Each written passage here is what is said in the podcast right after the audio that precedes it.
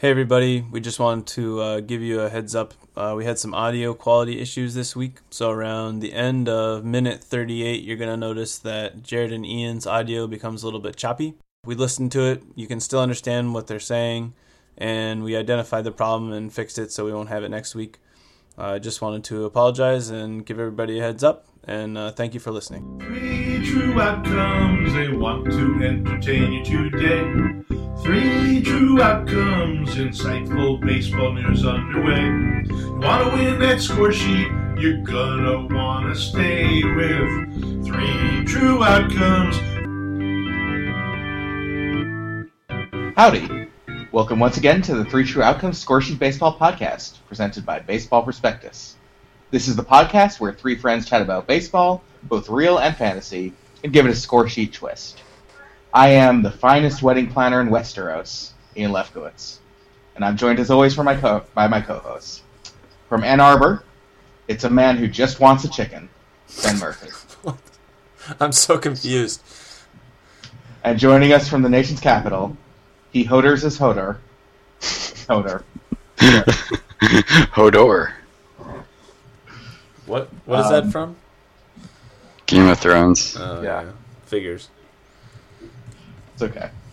16 million people watch, and maybe two people who are listening to this. So, Maybe one person who is listening to this. well, it's a two percenter. Um, thanks, everyone.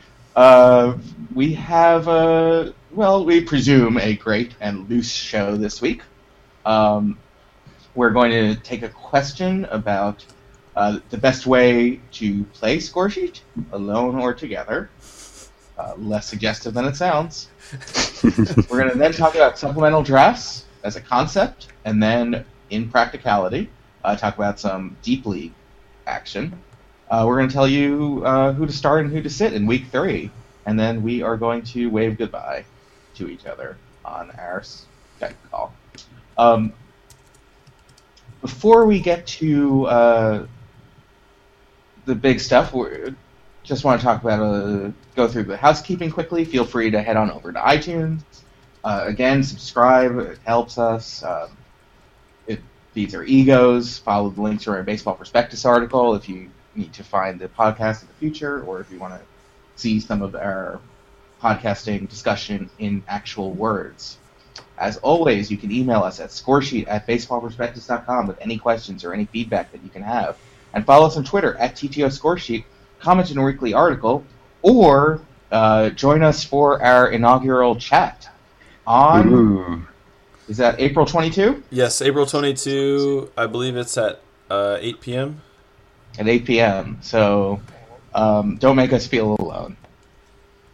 Um, and, you know, if you have any questions, ask us then, or before, or, you know, consecutively.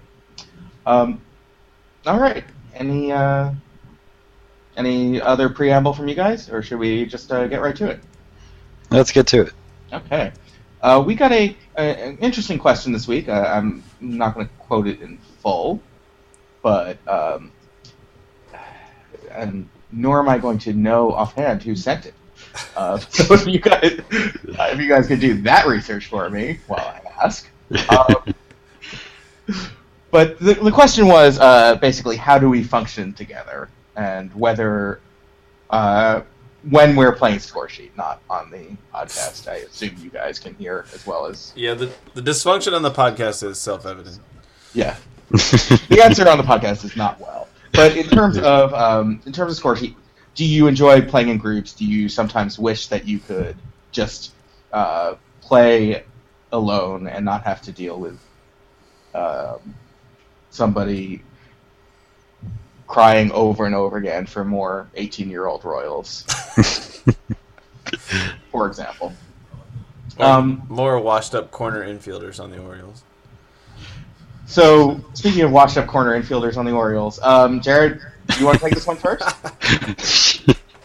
sure.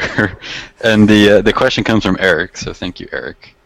Um, I I vastly prefer playing with you guys um, because Ben and Ian are a lot better than me at certain aspects of of the game. Um, And so rather than me being crappy and my team being crappy result, uh, you know, I can just rely on Ben and Ian to to do that for me. Uh, I guess you know the downside is that I don't get better at say identifying prospects because I just ask Ian which prospect should I get, and he tells me the prospects. Um, and uh, I guess it also comes in handy because all of us uh, have busy lives, or at least the other two have busy lives, and I sit at home and watch TV. But you know, with all the various drafts and deadlines and trades this way, there's always someone who's around to respond to stuff. So, plus, you know, you just if you find people you like playing with, it's fun to talk score sheet with them. Yeah, uh, Ben, how do you how do you feel? Yeah, I mean, I, I feel similarly to Jared. I think one of the crucial things that makes it easy for us is that we have skills that complement each other fairly well. Um, I think not just in terms of our like actual fantasy baseball skills or like the things that are relevant to score sheet specifically, like your knowledge of prospects or maybe like my affinity for trading, but also like somewhat in our personalities where I think like I feel like I tend to be somewhat uh, compulsive and Jared is fairly methodical and Ian you're probably some moderate, a little bit in the middle maybe. Um, and there's other ways that our personalities. No, I'm not compulsion. uh, yeah, I mean, there's other ways that our personalities jive well. Um, we've each, well, I think I, I've run, I know teams by myself against you guys, and I was always jealous that you guys had each other to bounce things off of and that sort of thing.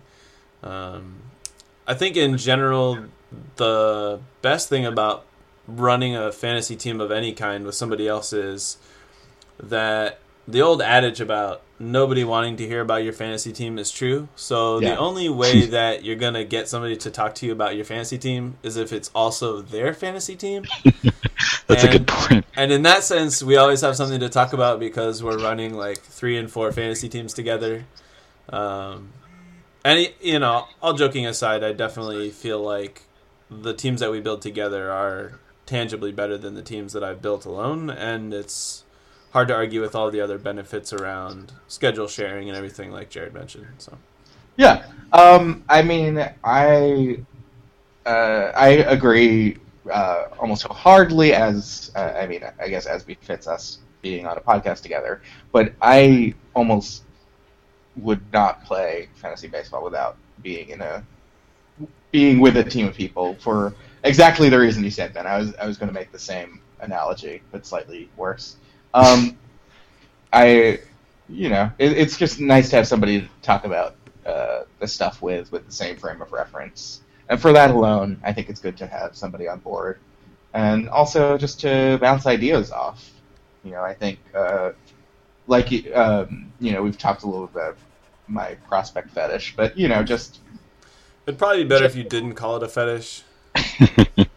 well, better, yes, but more accurate. Yeah, eh, maybe. Um, no, I think you know, in the sense that my team, if I had one, would probably always have 24 year olds on it, uh, and never any. It would be like Menudo or um, that one movie with Justin Timberlake, right? You know, everyone would just be dead after a certain point. Um, but it's called In Time. The movie is called In Time. Yeah, that's our solid non-recommendation of the week. it wasn't terrible. Okay. Jared, you should do a podcast about movies or something. yeah. Uh, c- coming up in a slow week, uh, but I I recommend it. Well, this might be the slow week. I recommend it to everyone. So this uh, might be.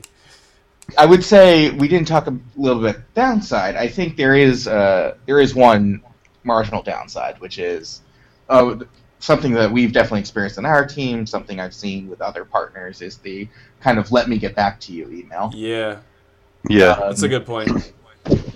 Which is, uh, you know, certainly sometimes when you're in a group, um, you know, your I guess tra- your public face can come off a little haphazard when you're trying to trade with someone who's in a partnership. Um, you know, it makes them a little bit more unpredictable, and it also probably makes them a little slower. I think we missed out on sometimes. Uh, we missed out on deals that we might have had if we had more flexibility. Yeah, and I think I one of the things that we've gotten better about as the years have gone on is sort of preemptively discussing things like that. And I guess I try to handle most of the actual like ongoing discussions with the other owners. And one thing that really helps me is when I can reach out to you guys like in the very early stages of trade discussions to be like, you know, I'm talking to this guy. Look at his roster. Which rookies do you like? How would you rank them? You know, what sorts of needs do you think he has that we can help fill, and that sort of thing, so that we get on the same page before a concrete or specific offer comes across, and I don't have to worry. You know, oh, is Ian gonna second guess that I got prospect X instead of prospect Y, or you know that sort of thing. hmm I, yeah, I think that's uh, sound advice for anyone in a partnership. I think both sides of that, which is prep, prep in advance, and then you know maybe even come up with roles for your team. You know, lineup director, farm director, whatever it is. Um, maybe have a point person on trades. Uh, I Yeah. think we've seen a lot of people do that just due to personality. Uh, but Jared, sorry. You know, so I was just along with it. I think you have to be willing to cede some control. Um, like how Ben's going to handle our trade. Sometimes we just, you know, Ben's going to have the authority to pull off a trade if even if he doesn't get hundred percent um, agreement from both of us. And you know, you have Wait, to be okay with it. Are you serious? and and that's fine. But similarly, if if you know your partner or partners in a draft, there's just some guys that they target that they absolutely love. Like I don't know, Carlos Ruiz this year. Uh, you have to be willing at some point Hey. to say, you know what? I turned Carlos Ruiz into a prophet. You- Uh, no, yeah, uh, no. A lot of times they're going to be right, um, but you have to be willing to say, you know what? I hate Carlos Ruiz, but I'm going to let you have this one. Yeah. There's always I'd say every year there's a player or two that ends up on the team for each of us that like probably the other two would have downvoted except for there's this sort of complicit agreement where we each get like our one or two projects or like pet Mhm. players in exchange for not vetoing the other guy's ridiculous pet players. Yeah, I hope you all pitch in to buy me a Drew Hutchison jersey this year. Or at least a t-shirt. Yeah. Um, yeah, I mean, I think Wait, You did know, I I, don't know. mention Drew Hutchison on the uh, starting pitcher podcast? eh, possibly, yeah. Yeah. I'm There you go. partial credit for learning ahead of time and mentioning it. Um, yeah, so you know, I think uh, I, don't I don't know any more discussion might spin in circles, but uh, I think that's our kind of recommendation for both whether you should do it. I think we all think it makes the score sheet experience better, um, but then also how to act if you are in a group. You know, so one you- one thing I do want to mention is I started Mhm. out by myself, and I feel like that made it a little bit easier to appreciate what the difference is and like how we would work well together as a group. And I know you guys sort of started out as a pair. It seems like if you're working alone right now, it'll be easier to appreciate the benefits, but I guess I mean I don't know if you guys feel differently since you started out and have sort of worked together pretty much all along on score sheet stuff. Yeah, I don't know any better. I don't know how to make a trade anymore. So I, I actually started out on my own. I don't know if, if I told you, did that. the I, thing with your dad, right? yeah, I ran my my dad was in a league with some people, so I they did a live draft, which was a lot of fun. Um, it was like me. I was like 21 at this point, and a bunch of 55 year olds. Nice. It was yeah. not that we have anything against you. no, no, it was just it was odd being the the odd one out in in the room. Um, and you know, I was the only one who had heard of BP or probably OPS at that point. Nice. Um, yeah, I. They, they still beat you? Oh yeah, no, because I had a great draft, but just like the the lineup stuff, I was terrible at, and the in season stuff, I was not my forte. Um, so I mean, I did all right, but that that was sort of the. I remember, I remember, because my dad, it was still back when he was getting like something in the mail, so I got something in the mail from Scoresheet. Wow. And I I remember seeing Angel Pagan's name name on the list, and I was like, because his name is Angel Pagan, and that is my guy. And you know what? That would have served you well. Yeah, it turned out okay. It turned out okay. Yeah, that's a keeper. Um, so there you go. Ignore our fantasy advice and just take the people with the best names. It's um it's almost like Jared you could have benefited from some type of podcast telling you how to fill out lineup cards and stuff. Yes. Huh. Hey, or who to draft in the supplemental draft yeah, coming up uh, this uh, next week. I think for most leagues, April twenty one. Uh, is the start. yeah. Unless you're in a crazy league that already did it, like we are. Yeah, or in a league that's going later or through May. Um, I think no matter what league you're in, though, you're probably most likely using uh, some form of supplemental drafting. And uh, well, Ben, why don't we uh, kick this off with you? Uh, so, what is a supplemental draft? Uh, there. Uh, I actually do need to know. well, um, Somebody, somebody needs to tell me before we start it on Monday. Um, So one of the things that I found actually when people first start playing score sheet and especially when they've played other fantasy baseball is like the mental adjustment from not having any like waiver wire and drop adds and not really having weekly transactions in terms of like roster um, like the players on your roster. And going from that to the supplemental drafts where you sort of start out with the initial spring draft is 35 rounds or whatever and then you're basically just adding a couple of players to your team every few weeks you know like once a month.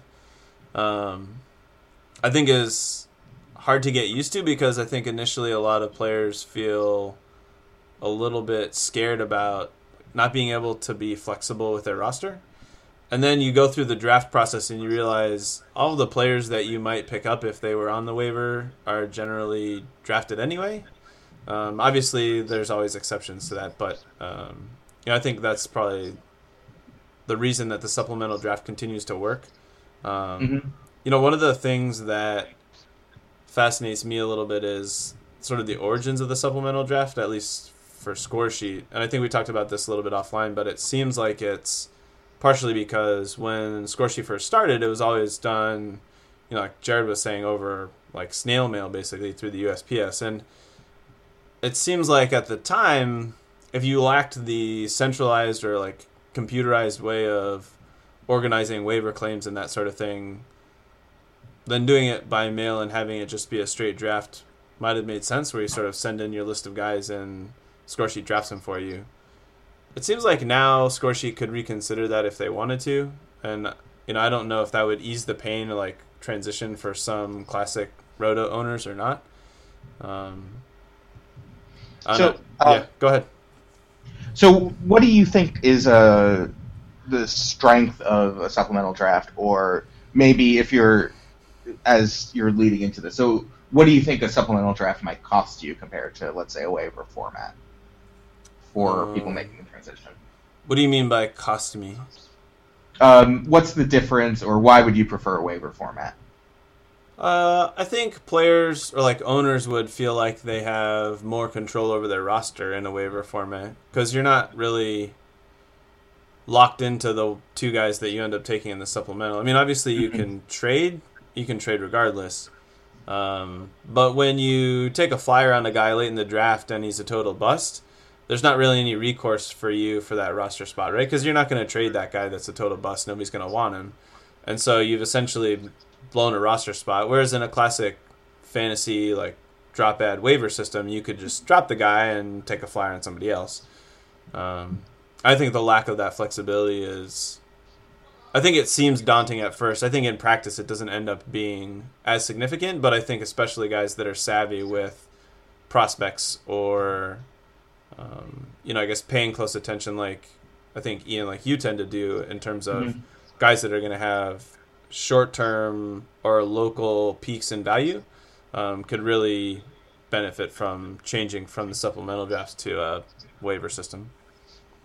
If if I could jump off of that for a sec. absolutely. Um, and I think this might have been what you were getting at, Ian. I don't know. Um, is that I think with the supplementals, the way they're set up with sort of them being monthly, you have to plan the month ahead and make sure you're covered in terms of innings and at bats for the month ahead. And that's why you'll always hear us talk about making sure you you got backups upon backups in a waiver wire system. If someone goes down, you can you know hopefully pick up his replacement or, or just get someone else uh, who's a free agent or a waiver. But in the score sheet now with the supplementals, unless you trade for somebody, you're sort of screwed if you don't have the backups and, and the depth there. And, and I think that's one big difference with the supplementals. Yeah, I mean, in practice, I I do like the supplementals because I do like uh, I do like discussing depth, as we'll probably get to in a few minutes. But um, and you know, I, I I like the mental challenge of having to dig deeper, um, and I think that's one of the things that the lack of the waiver system forces is, uh, you know, makes sure that when you're picking a player, that it's for life, or at least for the duration of the 2014 season. Yeah. So you you know, we now have like Kris Medlen as a lawn ornament for the rest of the year, uh, which we wouldn't have in fantasy baseball, let's say. But um, you know, there is a cost to that, which is that uh, if you end up in Dutch with injury concerns, it's much more difficult to come back from that than it is elsewhere or in a traditional fantasy league.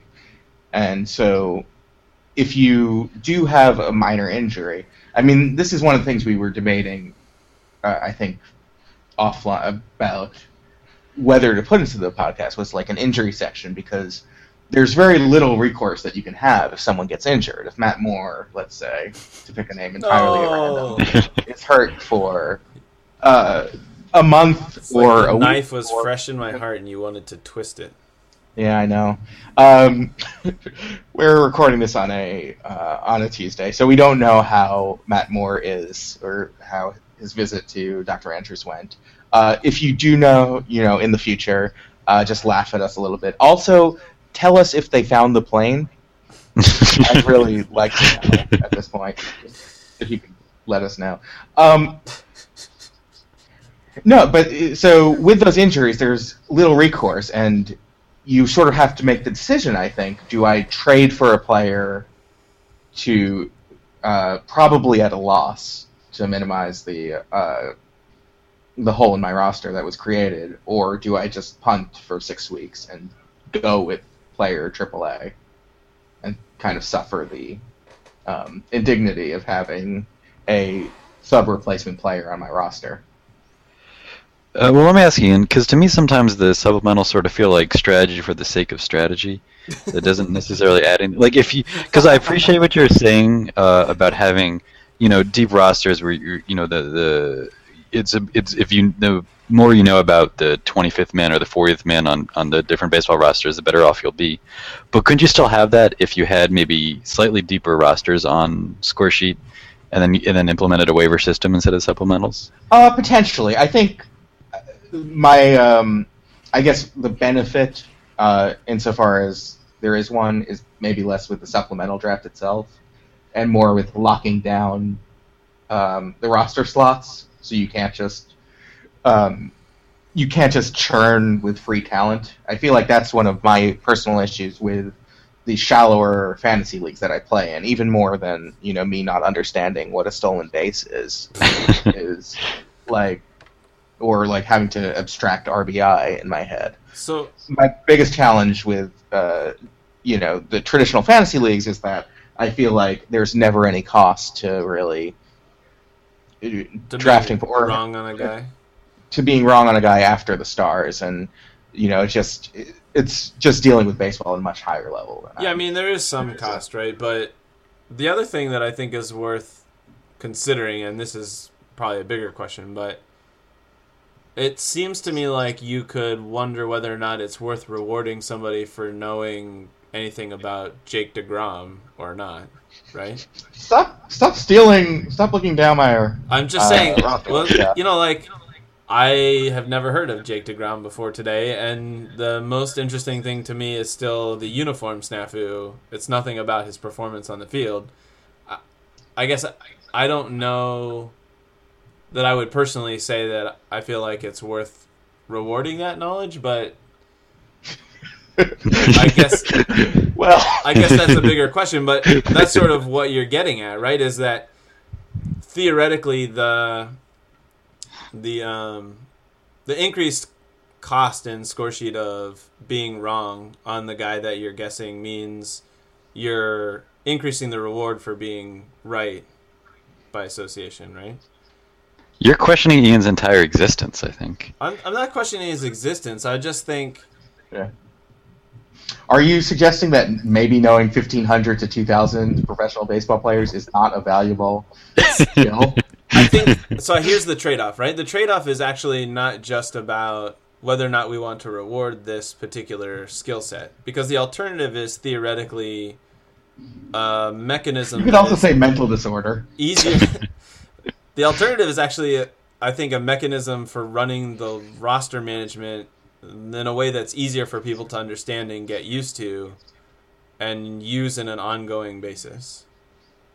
Right. It's not that the complex, like, like the the concept of supplemental drafts is complicated, but the actual implementation makes, like Jared say, you're sort of setting up the situation where you're rewarding strategy for the sake of strategy without necessarily balancing i think the user friendliness or whatever Yeah, it's an interesting question. I, w- I would love to hear if any listeners haven't checked out after we said Jake DeGrom for the second time.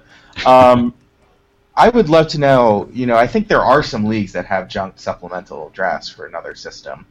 Um, if you use supplemental drafts, I'd love to know what you think of them, uh, what you think of the talent that you get, um, and if you've scrapped them, I'd love to know what else is out there.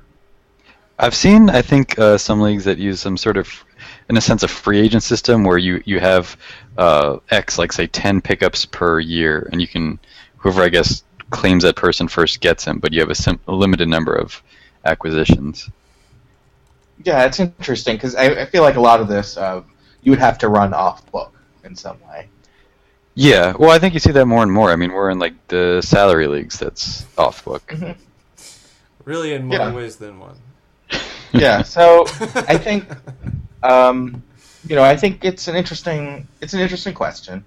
Um, you know, I don't know if we were resolved it over the internet today, but nothing Um, ever gets resolved over the internet ian well, that's that's disappointing. Except except uh, score sheet league championships. i suppose Um, well, the internet why don't we- uh, resolved the How I Met Your Mother finale, though. Mm, oh, oh, with a back- better finale. That's fair. Yeah. Um, why don't we transition to talking about some of these uh, players who you probably shouldn't or ever want to need to know? Um, we were getting a, a, a, some questions this week, a little, uh, or some complaints this week about the rash of pitcher injuries, which I guess always exists, but it feels like uh, it's really hitting hard this year. And um, we we did get an email from someone. Um, uh, a follow-up email talking about how um, I guess injuries or and uh, minor league assignments kind of decimated the back end of his starting rotation, which I, I know we've certainly felt in a league or two. Um, we're probably we're a week in and we're already down. I think at least one starter in every league we're in, and I, I doubt that that's unusual. in some leagues we have only one starter total uh, a huge a huge slam on Ryan Vogelsong, by the way. Um, but you know, I, I wanted to take a look or check in on deeper leagues this week and um, talk a little bit about what to do for starting pitchers if there are no starting pitchers remaining in your league. So that might be some AL and NL leagues that are larger, as well as uh, some of the deeper mixed leagues. Um, you know, we are certainly in a league or two where you just can't find starters in the supplemental draft.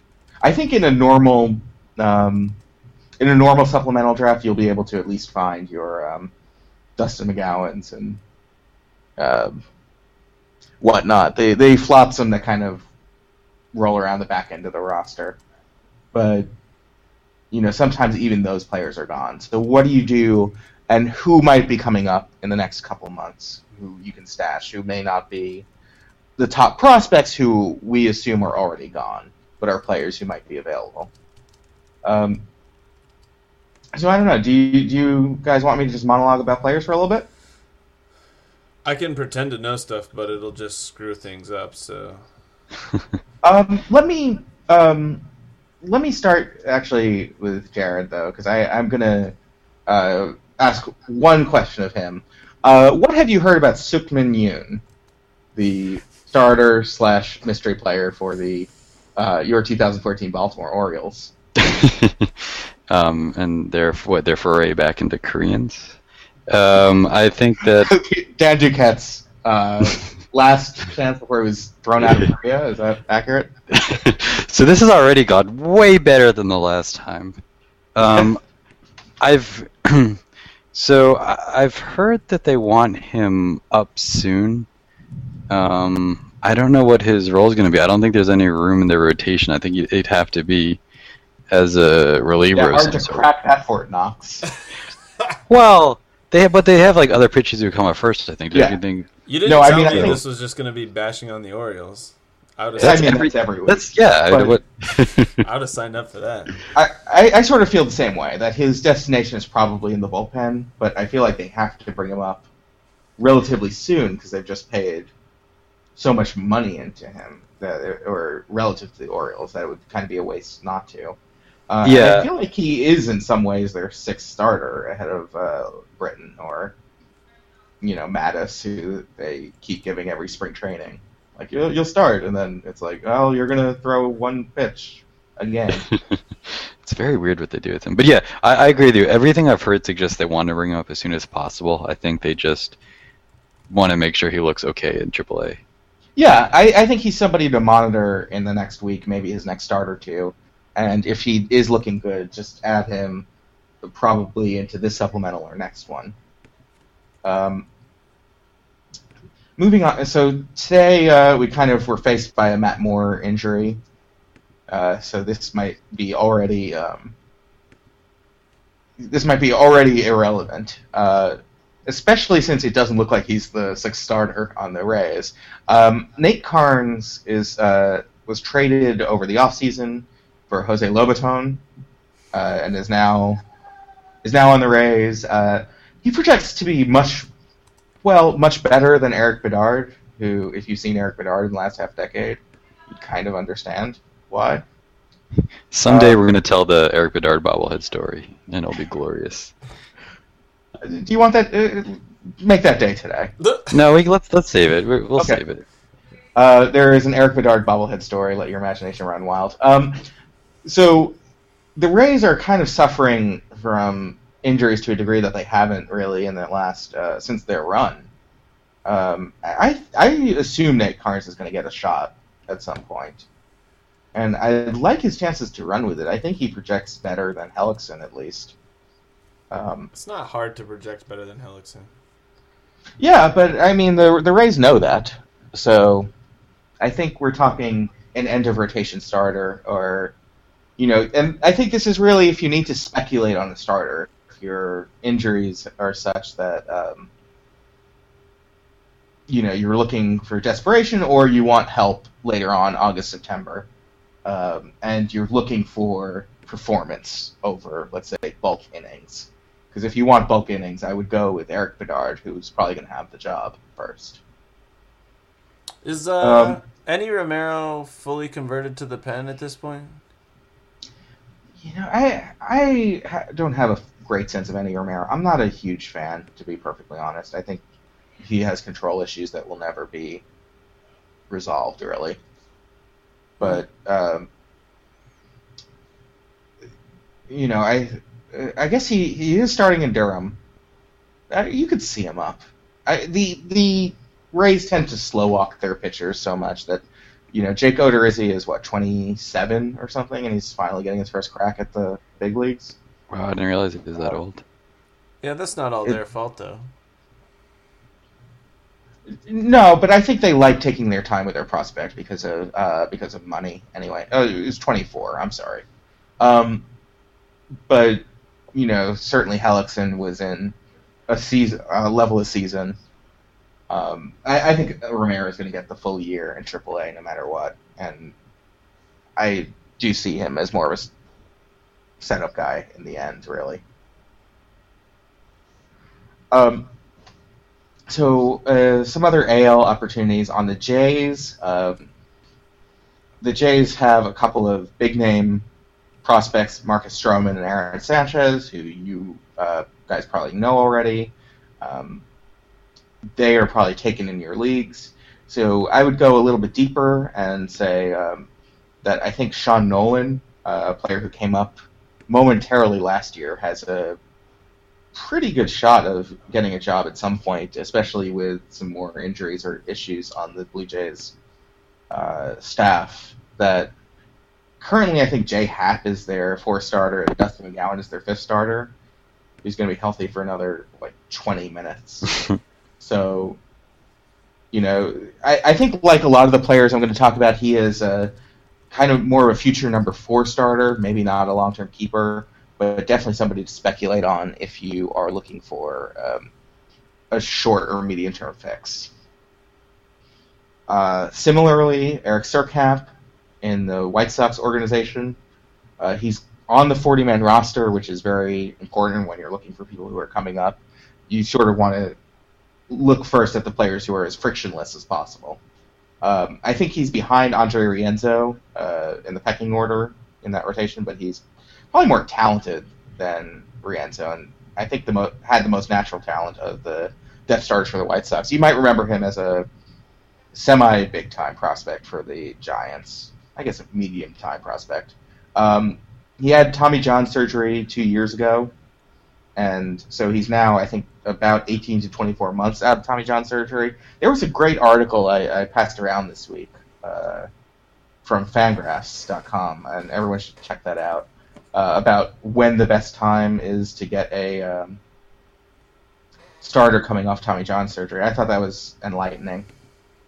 Um, I don't know how you guys felt, but I think you know Eric Surkamp might be the kind of guy who has been dismissed, who may have um, may come back to be the average pitcher that we know and tolerate.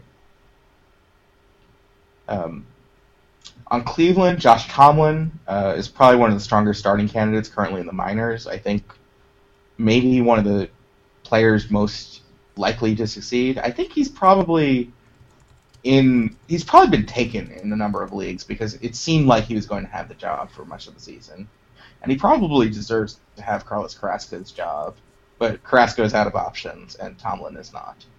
Uh, he's also a year and a half out of Tommy John surgery, so I think in that same vein, um, he might um, come back to his relatively strong performance. I think you might remember uh, the way he started off the season a couple years ago, uh, before kind of falling apart a little bit. But I, I, think he's a he's always been a relatively solid option, and I think Cleveland is running with a less than solid option um, elsewhere.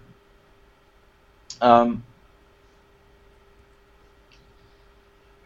sorry. Uh, moving over to the Angels, Jose Alvarez. Uh, I think he's probably the worst pitcher who I'm going to talk about today, uh, but he is in the Angels system, which means he has a tremendous chance of being a starting pitcher by before the end of the year. There's that's just a really uh, desperately empty farm system to the point where they traded it away.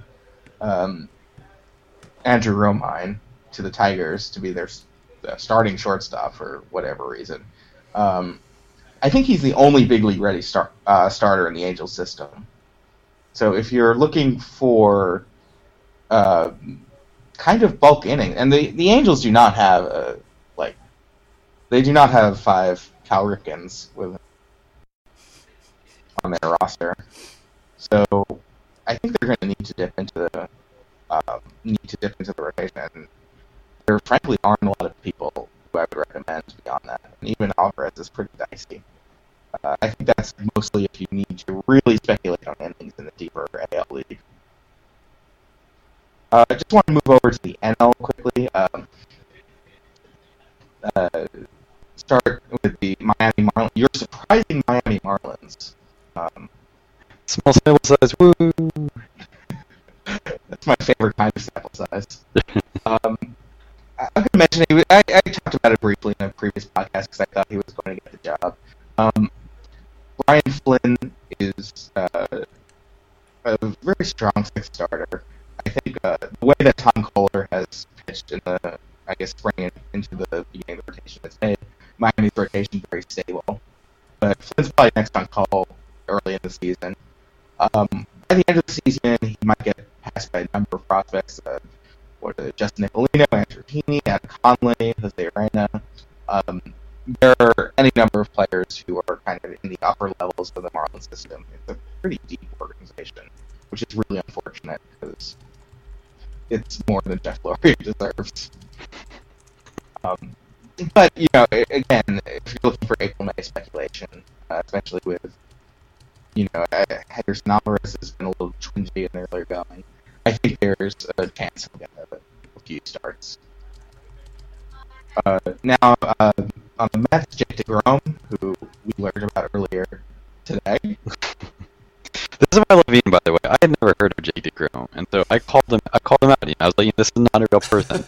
not even. Not only did Ian absolutely know this, Ian had like a newspaper article about this guy at his fingertips. um, The best part- we should discuss the, Yeah, the, The best part about the newspaper article is that it revolves around the Mets' inability to furnish a jersey that properly spells Mr. DeGrom's last name. but, and in particular the lowercase letter d. If anybody has missed this, uh, this is where baseball nerdery, typography nerdery collide in just a amazing, amazing story. Um, the the Mets have three or three players on their team with a lowercase letter d. Uh, Travis d'Arnaud, James DeGrom, Matt den Dekker, um, and their equipment manager uh, just had a, a I guess uh, what uh, mild aneurysm about this because they were using lowercase p's as d's and they were using capital letters and it just felt like anarchy. And he managed to overturn the system and get lowercase d's printed in 2014, which I think is the can-do attitude and spirit that defines your New York Mets.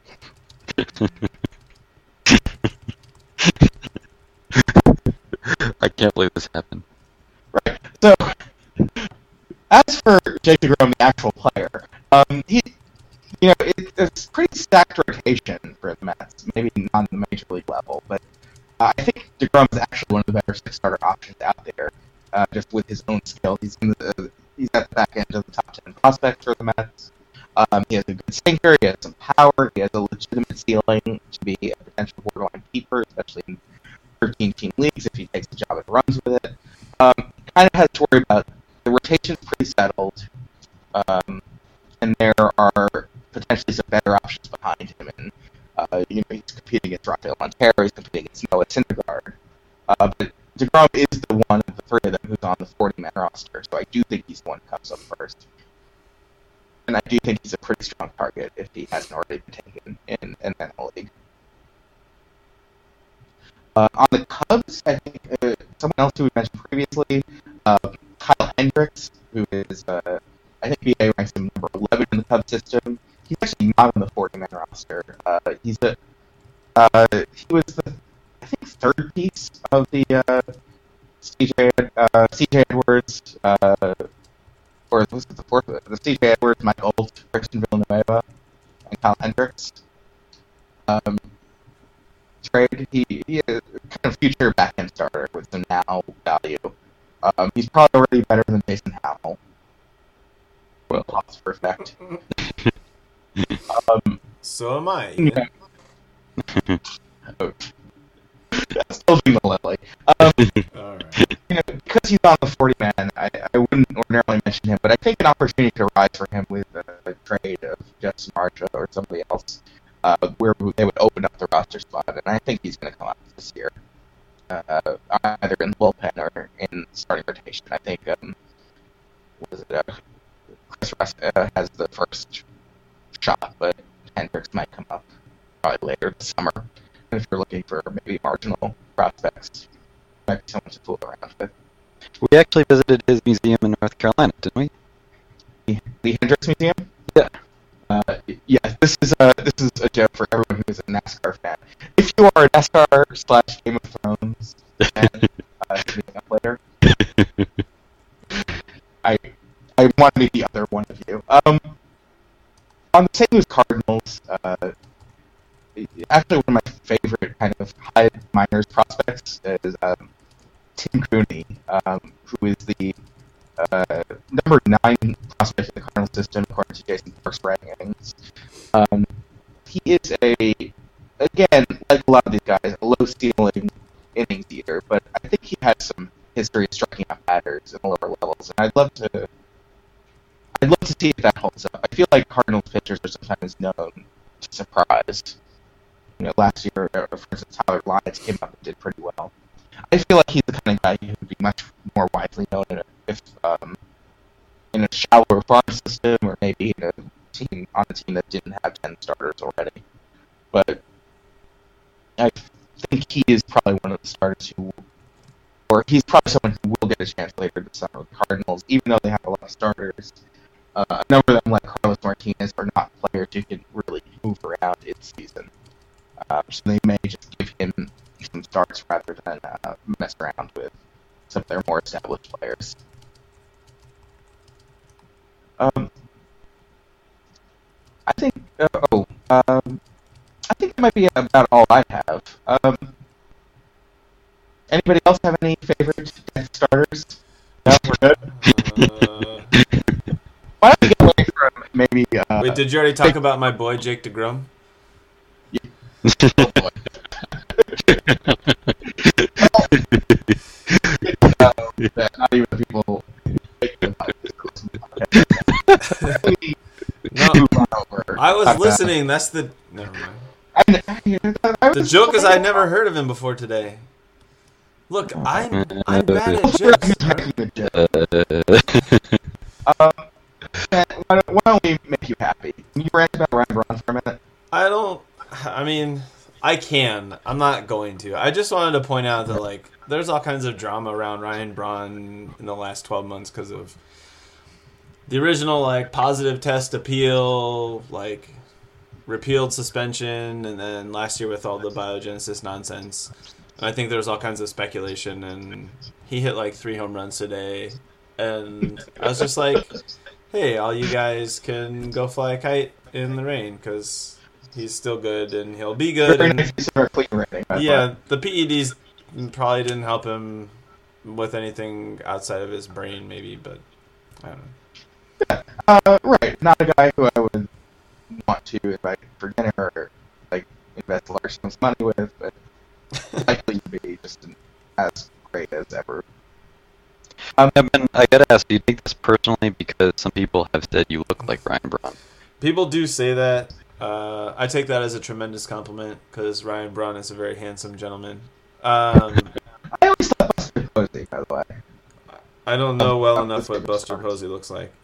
I I don't take it personally on that level, but I take it as an affront to my sensibility that somebody would try to persuade me that Ryan Braun's not a tremendous baseball player, or you know, the biogenesis or PED stuff is sort of tarnishing his uh, on-field ability. Obviously, it does a hit to his like PR and his like um, image, but I don't really care about that. So One day I will just mention the words Barry Bonds and we'll let the tape recorder run. Oh. like Uh, so Ian's joking because I love Barry Bonds, but I didn't tell you guys. So I went to a wedding last weekend, and on the flight down, I was reading ESPN the magazine, and they had a little blurb in there about how Barry Bonds was a spring training instructor.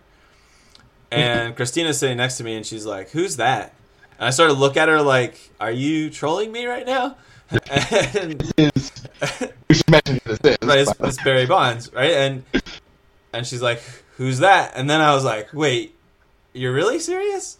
So so we had to have the Barry Bonds conversation, and and so I say that's really the foundation of any relationship. right. This, this has been fiance, by Yes, the way. Yeah, yes, we've been we- we- together for like three and a half years, and no, so I missed a step. I said it's Barry Bonds, and she goes, "Isn't he that guy that cheated?"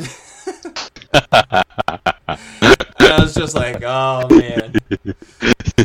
Silly play home. So no, I mean it, it was it was a good conversation, and it made the the flight that's not all that long anyway uh, go much faster because I basically just got to run my mouth about Barry Bonds the whole time. Um, yeah, anyone else have any? Uh, or any sorry, it, it is a great story. I mean, um, any any thoughts on the first week of baseball, or I guess the first and a half week of baseball for you people in the future with your Marty McFly scorebooks? I just love that baseball's back. It's been fun to watch baseball again. I am just personally, um, you know, I we can't really look at the numbers yet, which is why you know some of this is a little content free. But I'm just really excited personally to see how many years Chris Colabello has given himself in the league based upon one really hot week. Oh man. He at least finally himself, and he made it well into 2015 at this point, uh, and I, I'm really happy for him. so you're not a believer, is what you're saying. I think he, I think he'll be an adequate replacement level DH. Um, but no, do am I on the train? I, I guess I'll draft him and uh, Yangervis Solarte uh, together, and we'll we'll hit 400 for the rest of the season. Well, that's that magic Yankees elixir, right? No matter who they start, it's just gonna go off because of the Yankees. Evil. yes, evil. We can leave the, we can leave the podcast running for another 55 minutes at that point. Um, so anything else, or, or should we just uh, talk about some players uh, week three coming up? Uh, yeah. Uh, you, well, Ben, you didn't want to get into. I mean, we could mention it. We all got the emails because we're signed up on the list for RBI baseball, and I think we all sort of shared. We, we, Yeah, the no, I mean the video game, right? yes. And I think we shared a moment where we were all sort of more giddy than we wanted to admit, and then admitted to each other, and we're all like, "Oh, okay, it's all right. Everybody else is excited about this." Uh, If you ever want to attract a pack of 30 year olds, I think just say we brought RBI baseball back. I can't tell you how many hours of my life I've spent playing that game, and not like you know 15, 20 years ago. I'm talking about like last year or this year. How many hours of my life I've spent playing an emulator version of RBI yeah. baseball? So I I just got a Raspberry Pi recently, and the first thing I did was load old school emulators on there, and the first game I played was RBI baseball. N- My- no, which team did you play as? Uh, when you, would you guys like to play as when you're playing? Uh, I just like to mix it up. I just pick one randomly.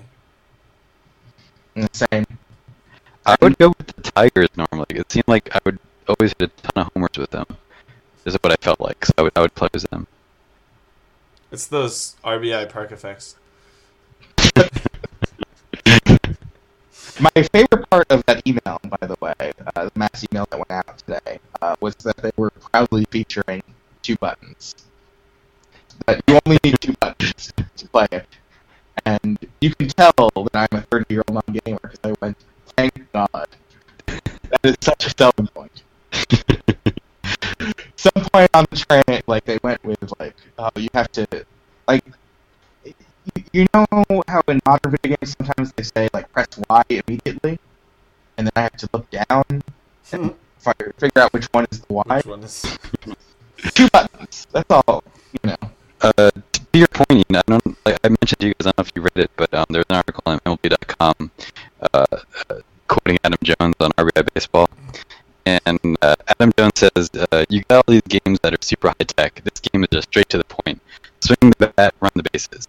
Nowadays, you can have one guy lead off and have one guy steal, and it's too technical for me. I can't be thinking too much."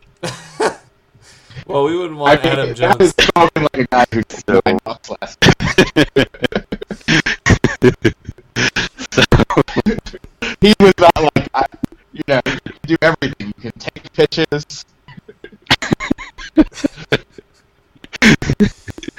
I love Adam Jones. Don't get me wrong. I love the guy, but it seems like maybe he will not be a manager in the uh, yeah, he could be like a single A bench coach, maybe. Yeah. It's kind of enthusiastic. And that's what you need to be a single A bench coach. All right. but Uh, he did beat Quintin Berry in the game, so he's got that going for him. you can't give Quintin Berry back in life. There's already Adam Jones who made like 150 million dollars. That's some ridiculous contract. He's got the desire to win. Hunger. it's the will to win, Jared. Come on, Sorry. butchering the hashtag. All right, Ian, start sit. Yeah, let, let's get out of here. Um, Lay it on me. we, we did say this one's going to be a little looser. So, truth in advertising. Uh, week three, very exciting. Um, You know, you started to, uh, I guess, get used to your team. You probably lost about two to three starting pitchers already.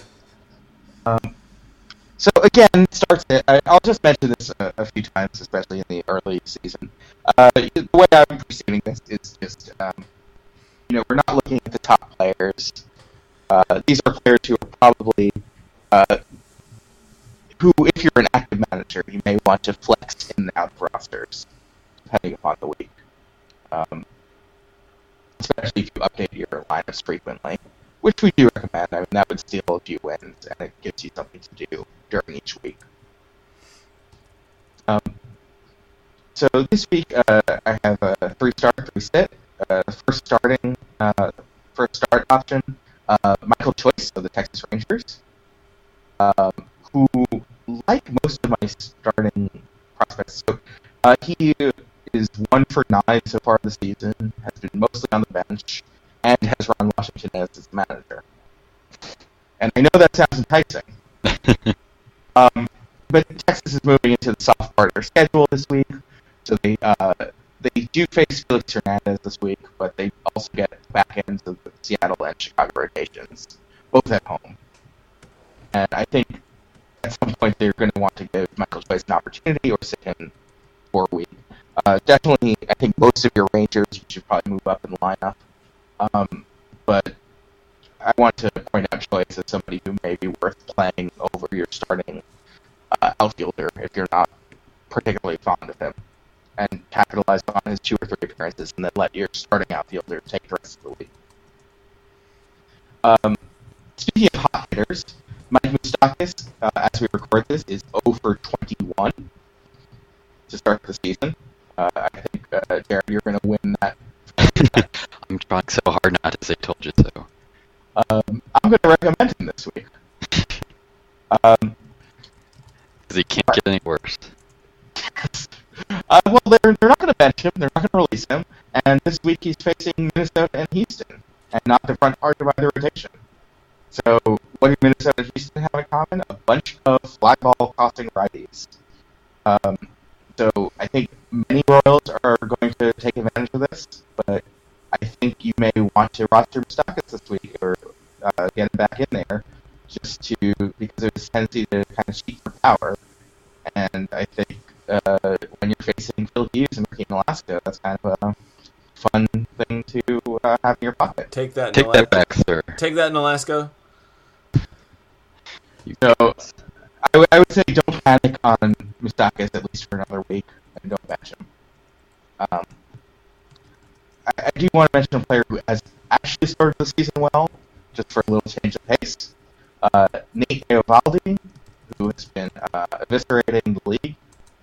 Uh, and uh, unfortunately, I did realize putting this together. This is my second straight week recommending a who's facing the Seattle Mariners, We've been having a pretty good uh, week so far. But uh, I think Eovaldi is kind of an early season breakout. Uh, if you haven't been following closely to the Marlins, I don't know why you wouldn't. I assume we have mostly Marlin fans. uh, velocity up. You know, I think he seems to be really consolidating his skills, even if that part is a fluke, though, if that's illusory.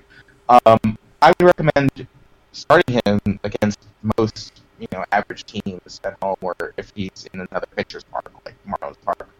So, uh, I do think, you know, Seattle is somebody, or Seattle's a team where you want to probably start your lefties and rest your righties. Uh, and I think Eovaldi is probably uh, particularly prone to splits. But even besides that, I think he should be in your rotation more weeks than not. Uh, just move over to the sit side. Um, I'm going to suggest, uh, well, maybe sit is a strong word, but maybe uh, moving Jayson Werth down the order this week. Uh, Jayson Werth has hit approximately 8,000 over the first week as well.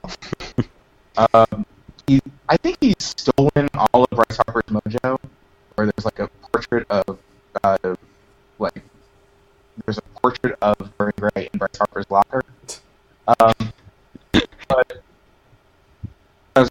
week three is going to be pretty tough on Washington, especially all their righties, because they're going to face um, every one of St. Louis's starters except Joe Kelly.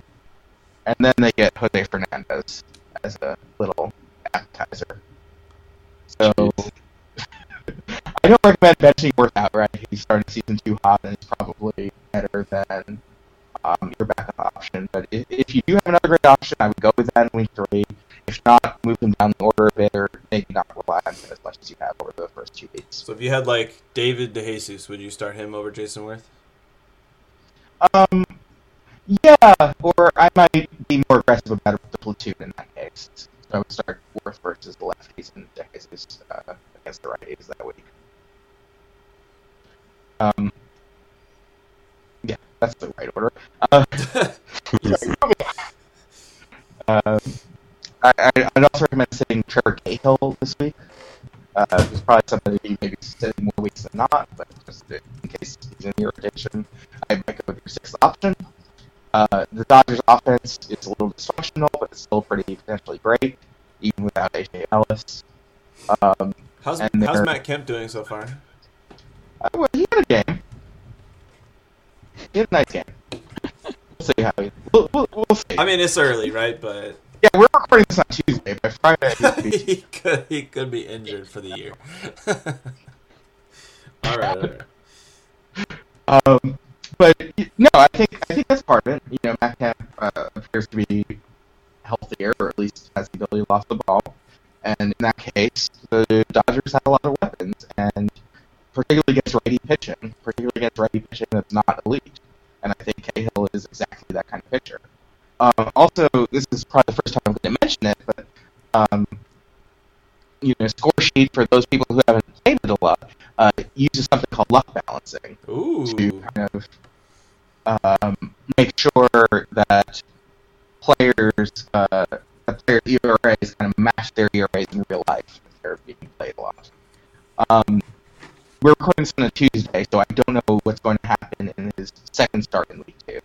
But Cahill has two starts this week, and the first one he was hammered pretty hard. So if he's somebody at the end of your rotation who's having who gets two starts in the league, uh, probably only one of them will show up. You may get the effects of one of his bad starts next week already, and then he's going to face the Dodgers on Sunday, and then he's going to face the Dodgers again. So uh, avoid would be my recommendation. And finally, um, Erik Johnson of the Chicago White Sox, uh, because some weeks you are just scheduled to face Boston and Texas. Uh, I would uh, just go a little farther and just say Johnson should probably be on your bench at any rate uh, until he proves himself against Major Hitting. He got hit pretty hard last week, and he's drawn a number of bad matchups already in the season. Um, I don't think the Sox really have the depth to pull him from the rotation, even if he has a bad April, but he might at least get put on blast. Um, that's all I got. Anything else? Anyone? no, I did plenty Um, of ad libbing this week. uh, one thing I was at a, uh, something today, and uh, there was a, a drawing, and if you won, you got your uh, first person you won, you got a choice of Nats tickets, uh, whether to see the Dodgers or the Padres. Who, uh, who would you take if you got to choose Nats versus one of those? Uh, Dodgers, Same price? Yeah, same price, probably same seats. Dodgers. Um, yeah, I mean, I, I don't know. I mean, if I got to see a Josh Johnson start, it might be different. But I'm going to say Dodgers otherwise. Have you? That s- rare mythical yeah, I was gonna say, have you seen a Josh Johnson start recently? Unicorn. I think I saw a Griffin in the. Uh, so the person that Um, won picked Padres.